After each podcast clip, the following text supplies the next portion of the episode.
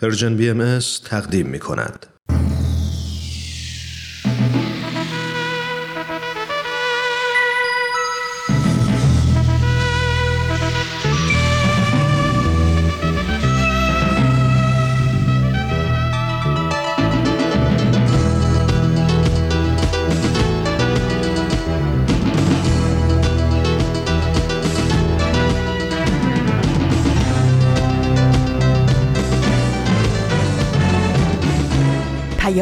دوست. برنامه ای برای تفاهم و پیوند دلها.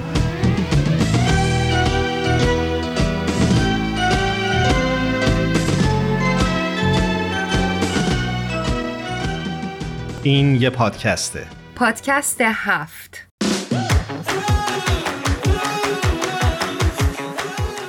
امروز جمعه 5 دی ماه سال 1399 خورشیدی برابر با 25 دسامبر 2020 میلادیه. این 34 رومین قسمت از پادکست هفته. درود میفرستم خدمت تک تک شنونده های خوبمون. ممنونیم ازتون که این پادکست رو برای شنیدن انتخاب کردید. من هرانوش هستم به همراه ایمان در خدمتتون هستیم در این 45 دقیقه. منم درود میگم به همه شمایی که در این ساعت و این لحظه دارید صدای ما رو میشنوید. امیدوارم روز و شبتون خوش باشه. امروز 25 دسامبر روز کریسمس برای همه هموطنان و همزبانان مسیحیمون عید بسیار خوشی رو آرزو می‌کنم و امیدوارم که اتفاقهای خیلی خوبی در سال آینده در انتظار هممون باشه. امیدواریم من هم کریسمس رو به همه دوستان ارمنی و مسیحی سر تا سر دنیا و فارسی زبانمون تبریک میگم. امیدوارم که عید خیلی خوبی برای همتون باشه Jingle bells, jingle bells, jingle all the way. Oh, what fun it is to ride in a one horse open sleigh. Jingle bells, jingle bells, jingle all the. Oh, what fun it is to ride in a one horse open sleigh.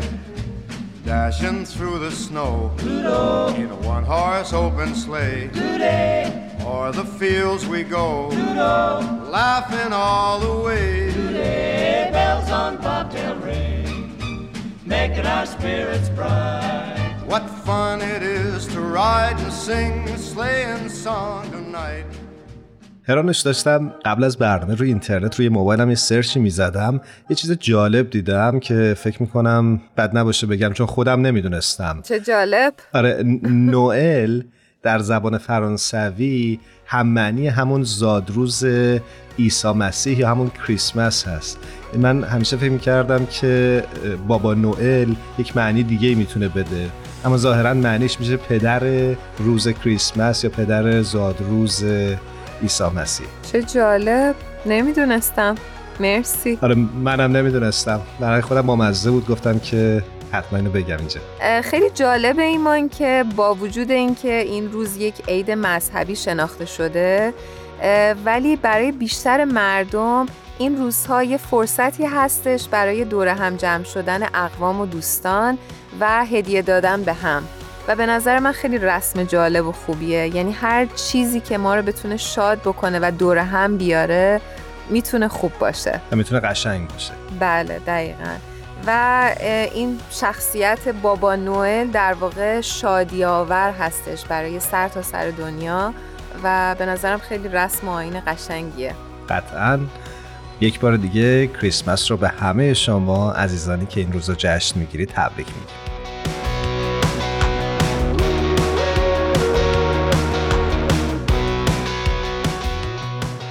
اما موضوع برنامه امروزمون یک خورده از فضای کریسمس و جشن و شادی دوره.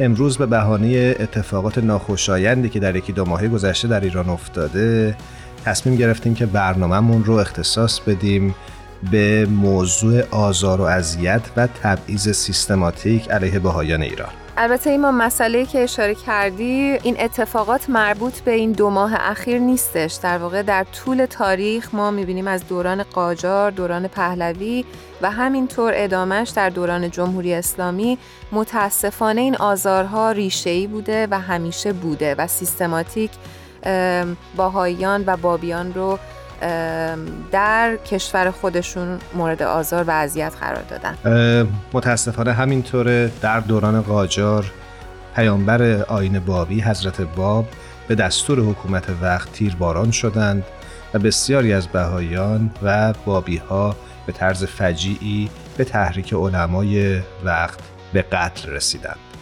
همینطور هم در دوران پهلوی از سال 1311 ما می‌بینیم که انتشار آثار باهایی ممنوع شد. ازدواج باهایی ها به رسمیت شناخته نمی‌شد. باهایانی که مشاغل دولتی داشتن یا اخراج شدن یا رتبهشون تنزل پیدا کرد. مدارس باهایی که تعداد اونها در سر و سر کشور به پنجاه تا رسیده بود بر روی تمام دانش آموزان ایرانی هم باز بود به اجبار تعطیل شد و اینا همه اتفاقاتیه که ما می‌بینیم تو دوران پهلوی اتفاق افتاد. بس همه شاید تلختر اتفاقاتی که در حوالی سال 1134 خورشیدی به تحریک شیخ محمد تقی فلسفی واعظ مشهور تهران رخ داد که با صحبت هایی که در رادیوی سراسری علیه بهایی ها انجام داد باعث شد که در نهایت حضرت القدس یا محل گرد همایی بهاییان در تهران با همراهی حکومت ساختمانش تخریب بشه و همینطور موجی از بهای ستیزی در سراسر سر کشور به راه افتاد که در نهایت متاسفانه منجر به قتل و غارت و تجاوز شد.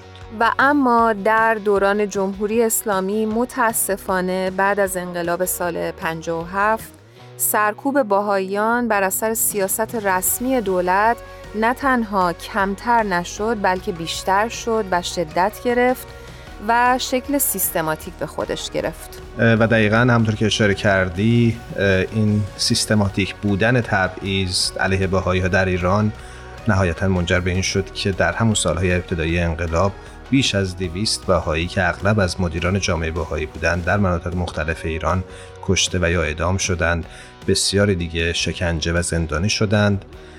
تشکیلات بهایی ممنوع شد و ده ها هزار بهایی شغل خودشون و اموال خودشون از دست دادند. و تا همین امروز ما می‌بینیم که باهاییان مرتبا دستگیر میشن زندانی میشن. هنوز جوانان باهایی اجازه ورود به دانشگاه رو ندارن. و کسب و کار باهاییان هنوز هم مورد توقیف قرار می‌گیره. امیدواریم که تغییری در این سیکل خشونت علیه بهاییان و تبعیض علیه بهاییان اتفاق بیفته و این چرخ متوقف بشه. این بحث رو ایمان اینجا نگه داریم. بریم با آزین صحبت بکنیم بعد برگردیم دوباره بحث رو از سر بگیریم. حتما.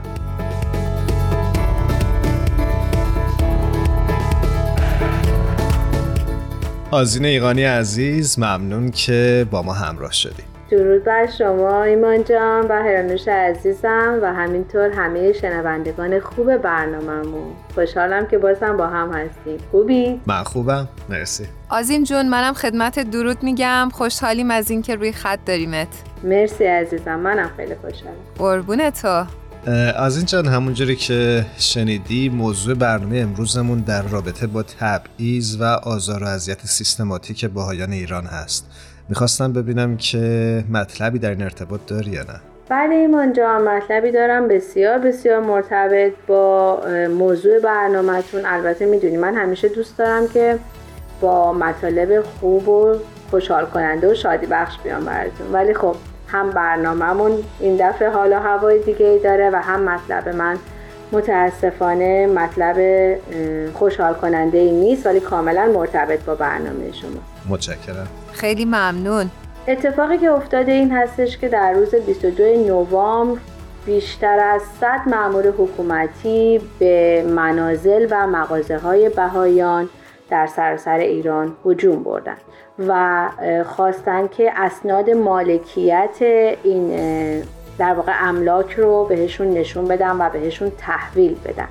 این اتفاق در حداقل هفت شهر و زمانی افتاده که فقط چند ساعت از قرنطینه عمومی 15 روزه که هدفش کند شدن سرایت ویروس کرونا در کشور بوده گذشته. متاسفم واقعا. اینطور که منم شنیدم خیلی بدجور توی خونه ها ریختن و خیلی خیلی به هم ریختگی زیاد ایجاد کردن و همینطور خب به خاطر کرونا خب رعایت نکردن مسائل بهداشتی رو و بدون ماسک انگار وارد شدن و باهایی ها مجبور شدن بعد از رفتن اینها ضد عفونی بکنن و تا چند روز مشغول این کار بودن خیلی خیلی فضای بدی بوده و خیلی واقعا متاسفیم از این اتفاق متاسفیم واقعا از این جون می‌خواستم بپرسم واکنش جامعه باهایی نسبت به این رفتار چی بوده؟ هرانوشان همونطور که می‌دونید خانم دیان علایی که نماینده جامعه بینالمللی بهایی در سازمان ملل در ژنو هستند ایشون گفتن که یورش هماهنگ به منازل بسیاری از بهایی ها بیانگر تعرض فاحش به حقوق اساسی شهروندان بهاییه و غیر از تعصب و تبعیض مذهبی هیچ دلیل دیگه ای نداره به ویژه اینکه با حمله به این منازل و ضبط بسیاری از وسایل و اینکه ازشون طلب کردن اسناد مالکیتشون رو این ممکنه نشانگر این باشه که کلا مقامات در حال تدارک یک برنامه هماهنگتر و گسترده ترن برای توقیف املاک بهاییان در ایران. خیلی متاسف شدیم از شنیدن این مطلبی که آماده کرده بودی. امیدواریم که روند اینجور رفتارها و برخوردها در ایران متوقف بشه و بهایان ایران بتونن مثل سایر شهروندان این کشور به حقوق اولیه انسانی خودشون دسترسی داشته باشن بله امید همه ما این هستش که روند این در واقع اتفاقات بد در کشورمون کنتر و ایشالا روزی متوقف بشه. سپاسگزاریم ازت آزین ایقانی تا یک برنامه دیگه ازت خدافزی روزت خوش. خوشحال شدم دوستان. به امید صحبتی دیگر در زمانی دیگر. خدا نگهدار.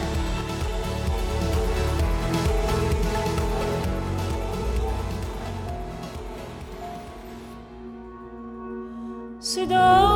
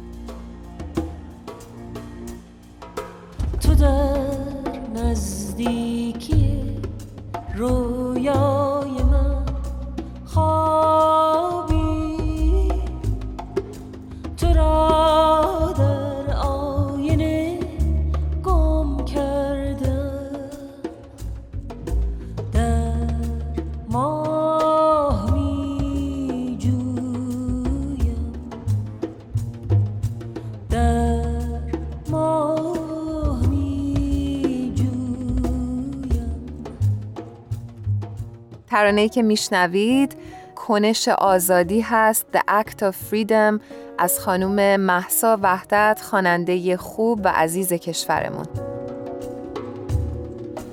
بیا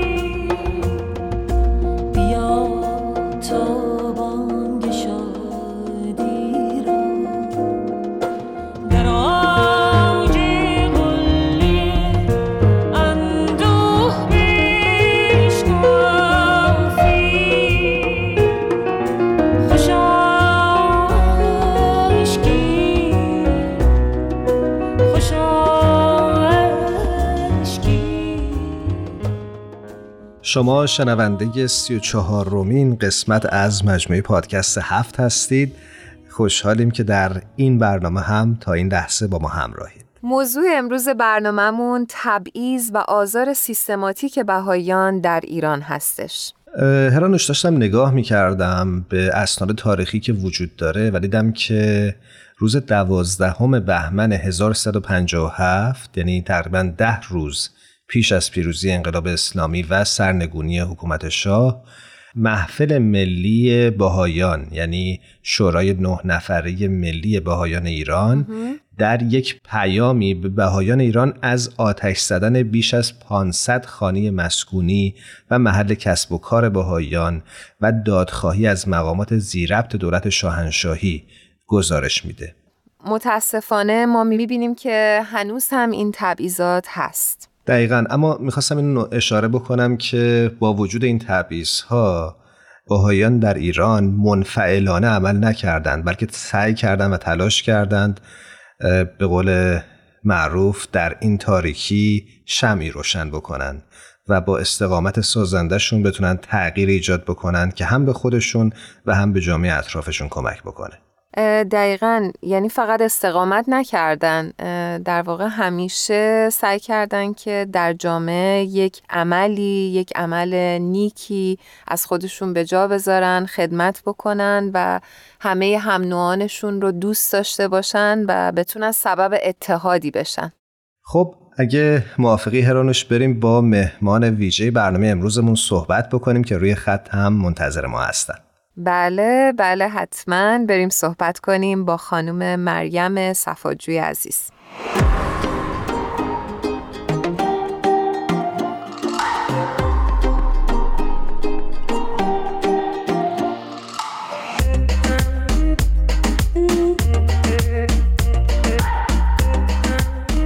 شنونده های خوبمون. ما مهمان ویژه‌ای داریم خانم مریم صفاجوی عزیز. دعوت ما رو به برنامهمون پذیرفتن. خیلی خوشحالی مریم جون درود میفرستیم خدمتت. خوش اومدی. منم بهتون درود میگم خانم صفاجوی عزیز. مرسی که این وقت رو در اختیار پادکست هفت گذاشتید. مرسی خیلی ممنون. خیلی خوشحالم که با شما در صحبت هستم. برای شنونده هامون بگیم که خانم مریم صفاجو نقاش هستند و مدتیه که به یک موضوع خاص در کارهاشون می‌پردازند و اون هم تبعیض و آزار اذیتی هست که نسبت به باهایان ساکن ایران روا داشته میشه و سعی می‌کنن در آثار نقاشیشون بیشتر به این موضوع بپردازن مریم جون من می‌خواستم سوال اول رو اینطوری مطرح بکنم که شما نقاشی که می‌کشین هدفتون از کشیدن این سبک نقاشی چی هستش؟ خب من از کودکی توی خانواده‌ای به دنیا آمدم که مادرم، مادر بزرگم، خالم، شوهر خالم و خیلی از نزدیکانم در اوایل انقلاب به زندان رفتن و حتی اعدام شدن. به خاطر عقیدهشون؟ یعنی به خاطر اینکه بهایی بودند؟ بله به خاطر بهایی بودن.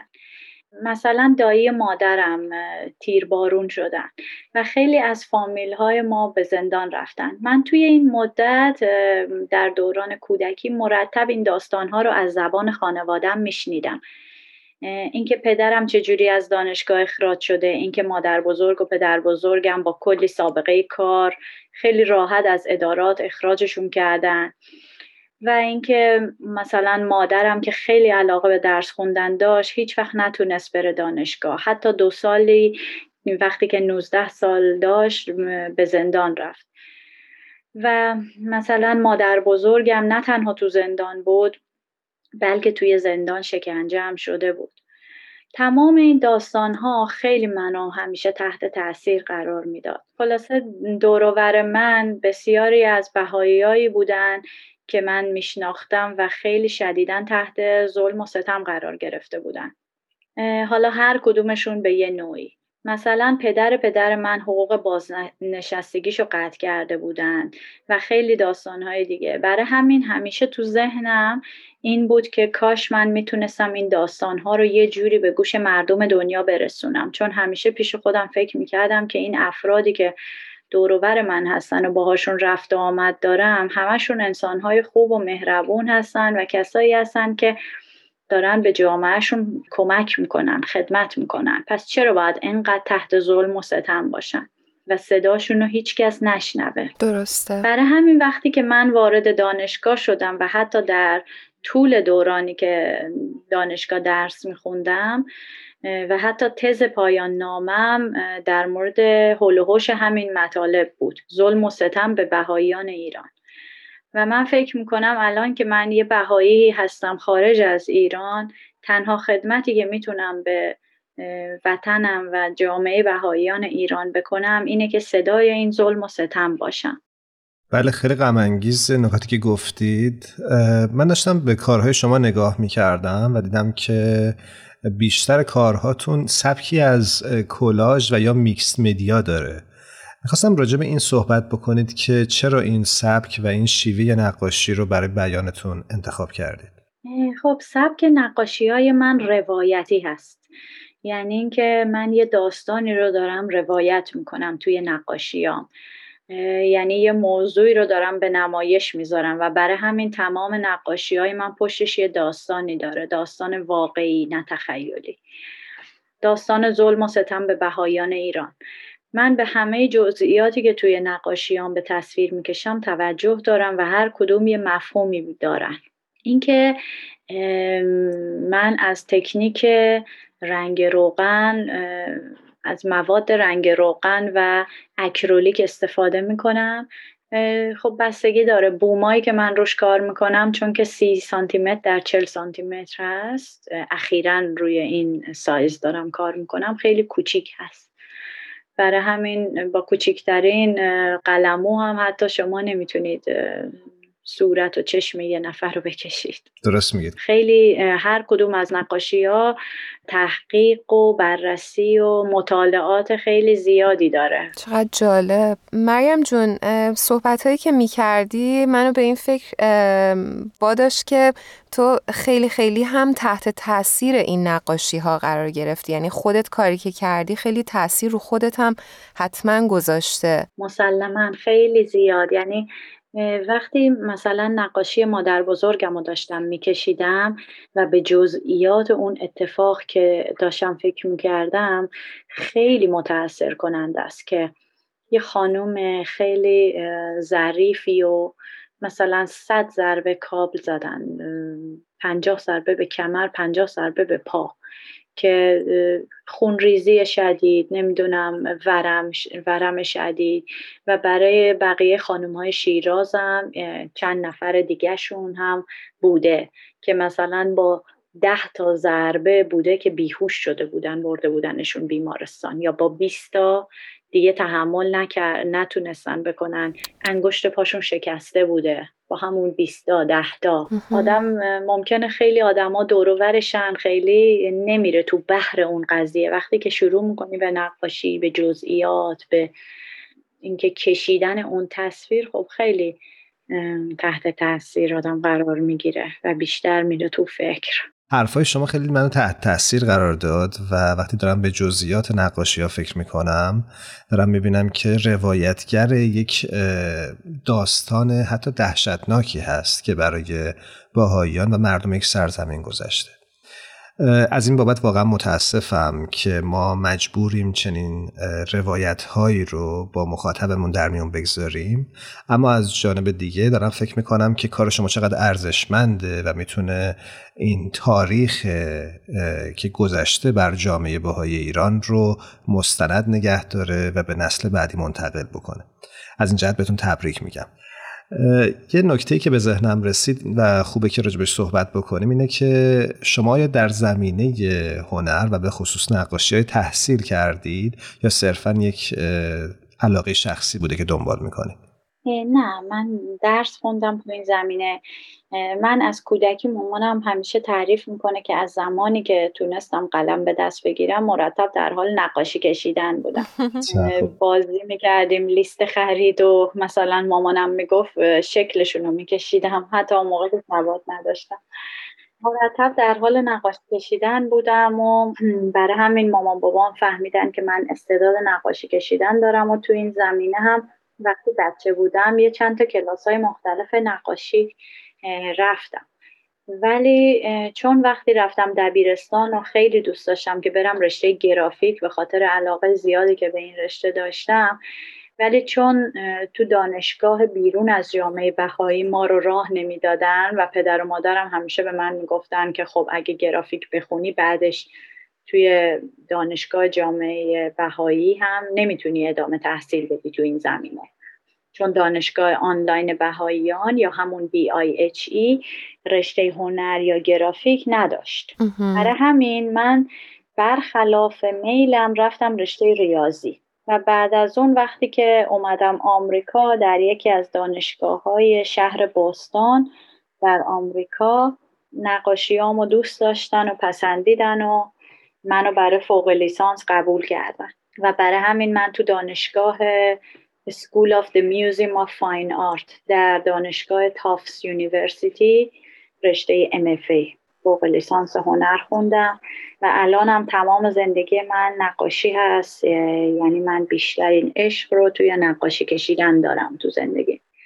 و تمام هدفم هم اینه که بتونم یه گوشه ای از تاریخ معاصر بعد از انقلاب اسلامی ایران رو و اون بلاهایی رو که بر سر بهاییان ایران اومده تو نقاشیام روایت کنم چقدر زیبا و چقدر ارزنده است کارت مریم جو می‌خواستم بپرسم ازت که از نقاشی هایی که کشیدی بازخوردی هم داشتی از مخاطبایی که برای نقاشیات داشتی؟ بله توی دانشگاه که بودم خیلی برای استادا و همکلاسی های خودم این موضوع عجیب بود و یعنی ناراحت کننده بود.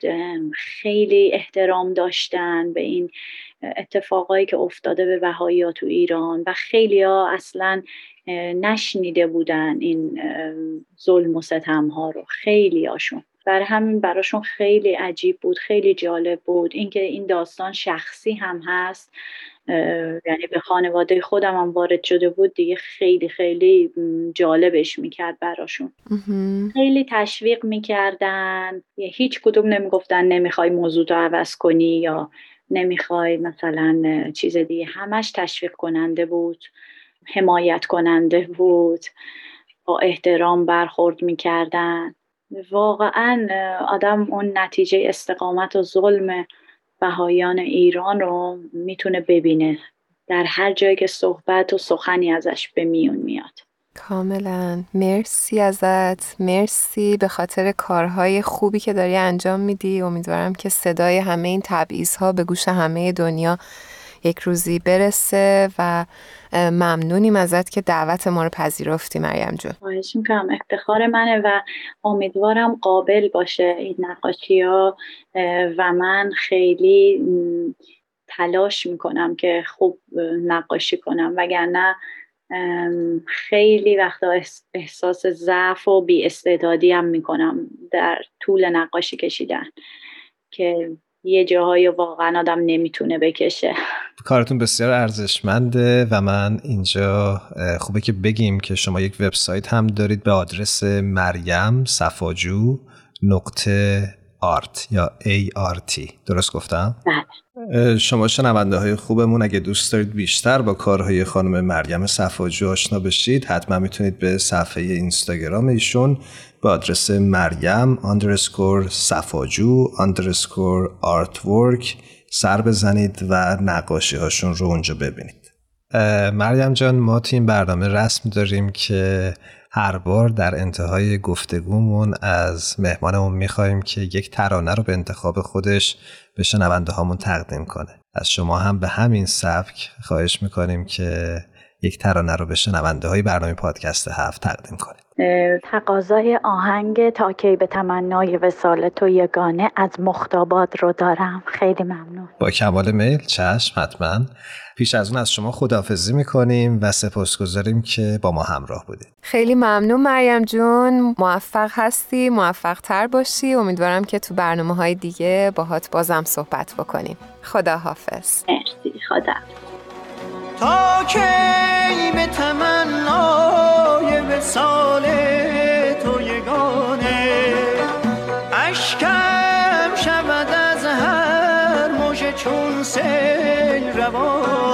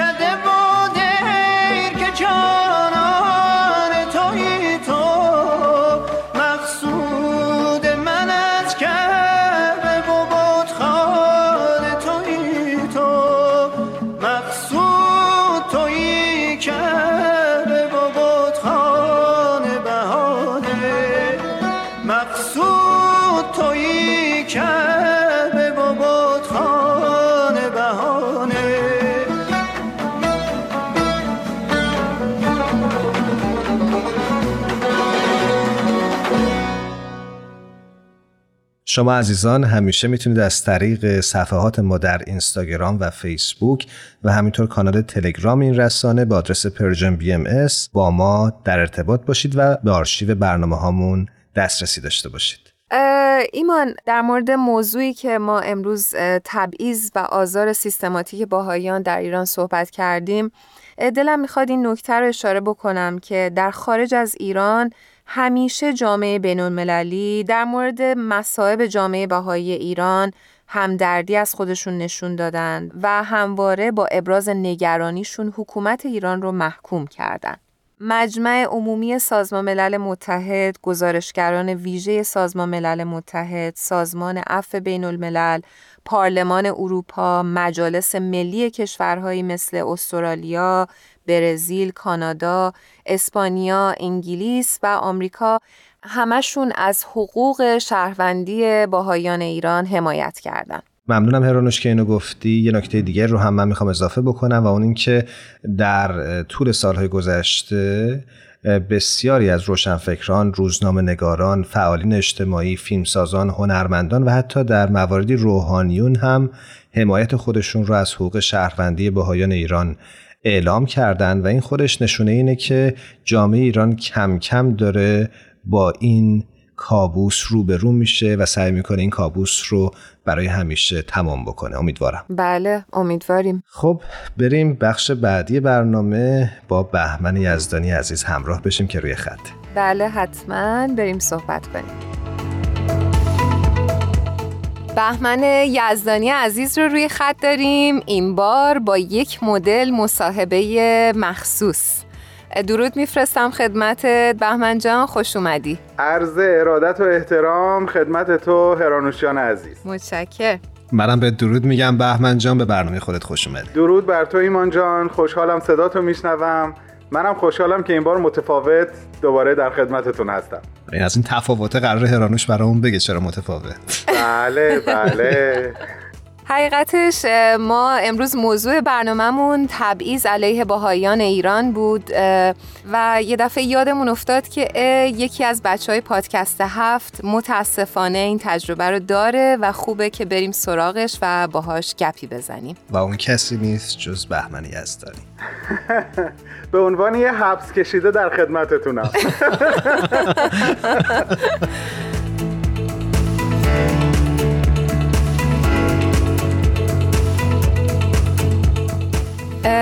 بهمن جان سوال اولی که برامون پیش میاد اینه که اصلا چی شد که شما رو گرفتن و چه اتهامی داشتین؟ داستانش رو یکم برامون شروع کنین به تعریف کردن. چشم هرانوش جان حتما. قبلش فقط می‌خوام یه جمله بگم و اون هم این هست که در برابر عزیزانی که ماها و سالهای طولانی این تجربه سخت رو داشتن و دارن حقیقتا خجالت می‌کشم بابت اون چند روز اصلا حرف بزنم. اما با توجه به موضوع برنامه و لطف همیشگی شما دوست دارم بخش از تجربه اون چند روز در سالهای قبل رو با شما و با شنونده های عزیزمون در میون بذارم. شاید شاید شنیدنش جالب باشه. خب. من بهمن ماه سال 88 به اتهام تبلیغ به نفع بهاییت. یعنی این عین عبارتی بود که در زندان اطلاعات مشهد به من تفهیم اتهام شد دستگیر شدم. من خاطرم هست سه نفر به در خونه ما آمدن حدود هشت صبح. نام خودم رو نشونم ندادن ولی اسم چند نفر دیگه از بهایان مشهد رو دیدم روی اون کاغذ و گفتن پیرو این اسامی ما امروز باید منزل شما رو بگردیم. گفتم که خودم هم باید با شما بیام گفتن که حالا بهت اطلاع میدیم. دیگه اومدن بالا همه خونه رو گشتن. از خودم کمک خواستن گفتن هر چی که مربوط به اعتقاداتت میشه از کتاب و سیدی و همه اینها خودت هم بگو کجاست جمع کن که ما خونه رو خیلی به هم نریزیم. گفتم خیلی ممنون همین کارو کردم و بعد کیس کامپیوترم و موبایلم و در نهایت خودم رو با خودشون بردن. از لحظه اول شدیدترین و اصلی ترین حسی که آدم تجربه می‌کنه ترس و حراس هست. ولی خیلی جالبه بهتون بگم این ترس و حراس درست لحظه که من فکر نمی کردم قرار تموم بشه واقعا تمام شد. اون زمانی که من خب دیگه چون چشمان بسته بود هدایت شدم به سمت یکی از این سلول های انفرادی و بعد اون نگهبان در و پشت سر من بست اون در آهنی رو واقعا انگاری همین دیروزه انقدر برام زنده است. درست با بسته شدن محکم در و اون صدای نسبتا بلند احساس کردم تمام ترس و حراس من از وجود من ریخت پایین. و من یه لحظه چشمامو بستم باز کردم و دوروبر رو نگاه کردم گفتم خب این دقیقا همون چیزیه که خیلی ازش میترسیدی.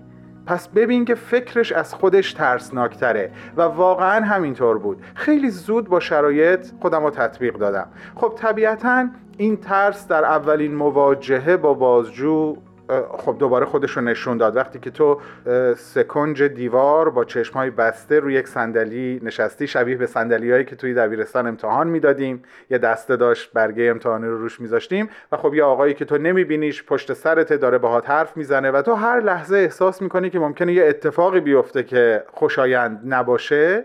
خب طبیعتا ترسناکه. ولی هر بار که اتفاق میافتاد می‌دیدم فکرش از خودش ترسناکتره. برای همین دیگه شد جزی از زندگی و ادامش دادیم. متاسفم که این تجربه تلخ رو از سر گذروندی. اما دوست دارم ببینم چه چیزی در تو اتفاق افتاد که بتونی این روزها و این شرایط رو تحمل کنی. سال خیلی مهم و اساسی پرسیدی ایمان جان. ببین من فکر می‌کنم هر آدمی وقتی در شرایط سخت قرار می‌گیره که خارج شدن از اون شرایط دیگه در حیطه اراده و اختیارش نیست ذهنش مغزش عواطفش احساساتش همه به کمکش میان تا بتونن از اون موقعیت تعریفی به او ارائه بدن تا او با تکیه به اون تعریف بتونه شرایط رو راحتتر تحمل بکنه. برای من هم دقیقا همین اتفاق افتاد. حتی یک جمله از لوح احمد یکی از آثار حضرت بهاءالله هست که مضمونش به فارسی این هست که من رو در این زندان دور به یاد بیار و فضل من رو فراموش نکن. من این جمله رو زیاد با خودم تکرار می کردم و بعد فکر کردن به دیگر بهاییان ایران. از سالهای قبل تا همون موقعی که من برای چند روز در سلول انفرادی بودم فکر کردن به دوستانم و این که حالا من می‌تونم حال اونها رو کمی بهتر نسبت به قبل درک بکنم اینها به من احساس خوبی می‌داد و باعث می‌شد که اون سختی اون تنگنا اون دلتنگی برای من معنادار بشه. نمیگم آسون بشه بلکه معنادار می‌شد و اون معنادار شدنش به من خیلی کمک می‌کرد. سپاسگزارم از توضیحی که دادی. قربان تو. بهمن جان من از هر زندانی که تا به حال دیدم شنیدم که خیلی خیلی دستاورد داره این زندان رفتن. می‌خوام بدونم تجربه شما چطور بوده؟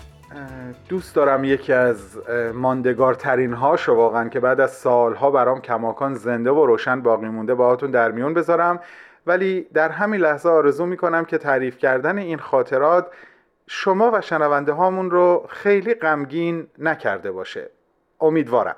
ولی می‌خوام بگم یه اتفاق خیلی نادر که برای من افتاد این بودش که یه موقعیتی فراهم شد که من با کسان دیگه که در سلول های بغلی من زندانی بودن تونستیم برای یه چند شبی چند کلمه با هم حرف بزنیم. اونها باهایی نبودن. به دلایل دیگه ای دستگیر شده بودن. یکیشون یه دانشجو بود که به خاطر اعتراضاتی که کرده بود دستگیر شده بود. ولی یه شب که اونا نمی‌دونستن من دارم به صحبتاشون گوش میدم حرفی بینشون رد و بدل شد که من واقعا انگاری یه چیزی توی قلب من شکفت. دلم می‌خواد اونو بهتون بگم. یکی از بچه ها از این کسی که در واقع سلول دیوار به دیوار من بود سوال کرد که دلیل اعتراض تو چی بوده و تو چی می‌خوای بگی؟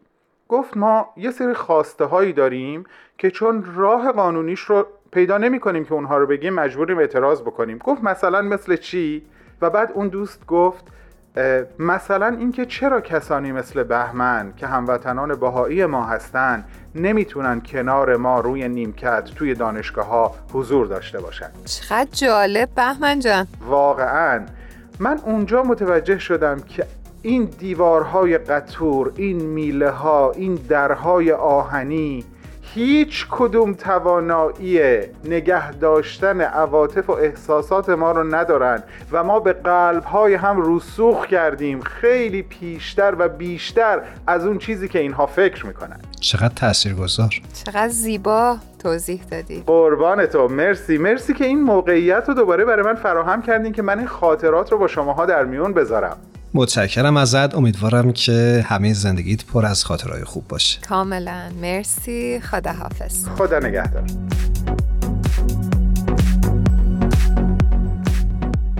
یک دریچه آزادی باز کن به زندانم. یک سبد پر از شادی خرج کن که مهمانم. یاد سیمین بهبهانی عزیز جاوید. ممنونیم که تا پایان برنامه امروز با ما همراه بودید. یک بار دیگه تشکر می‌کنیم از همه تهیه کننده هامون الهام، تارا، بدی و میساق عزیز ممنونیم ازتون. از همه دوستان خوبمون که پای این برنامه نشستن نهایت تشکر رو داریم. روز و روزگارتون خوش باد. و خدا نگهدار.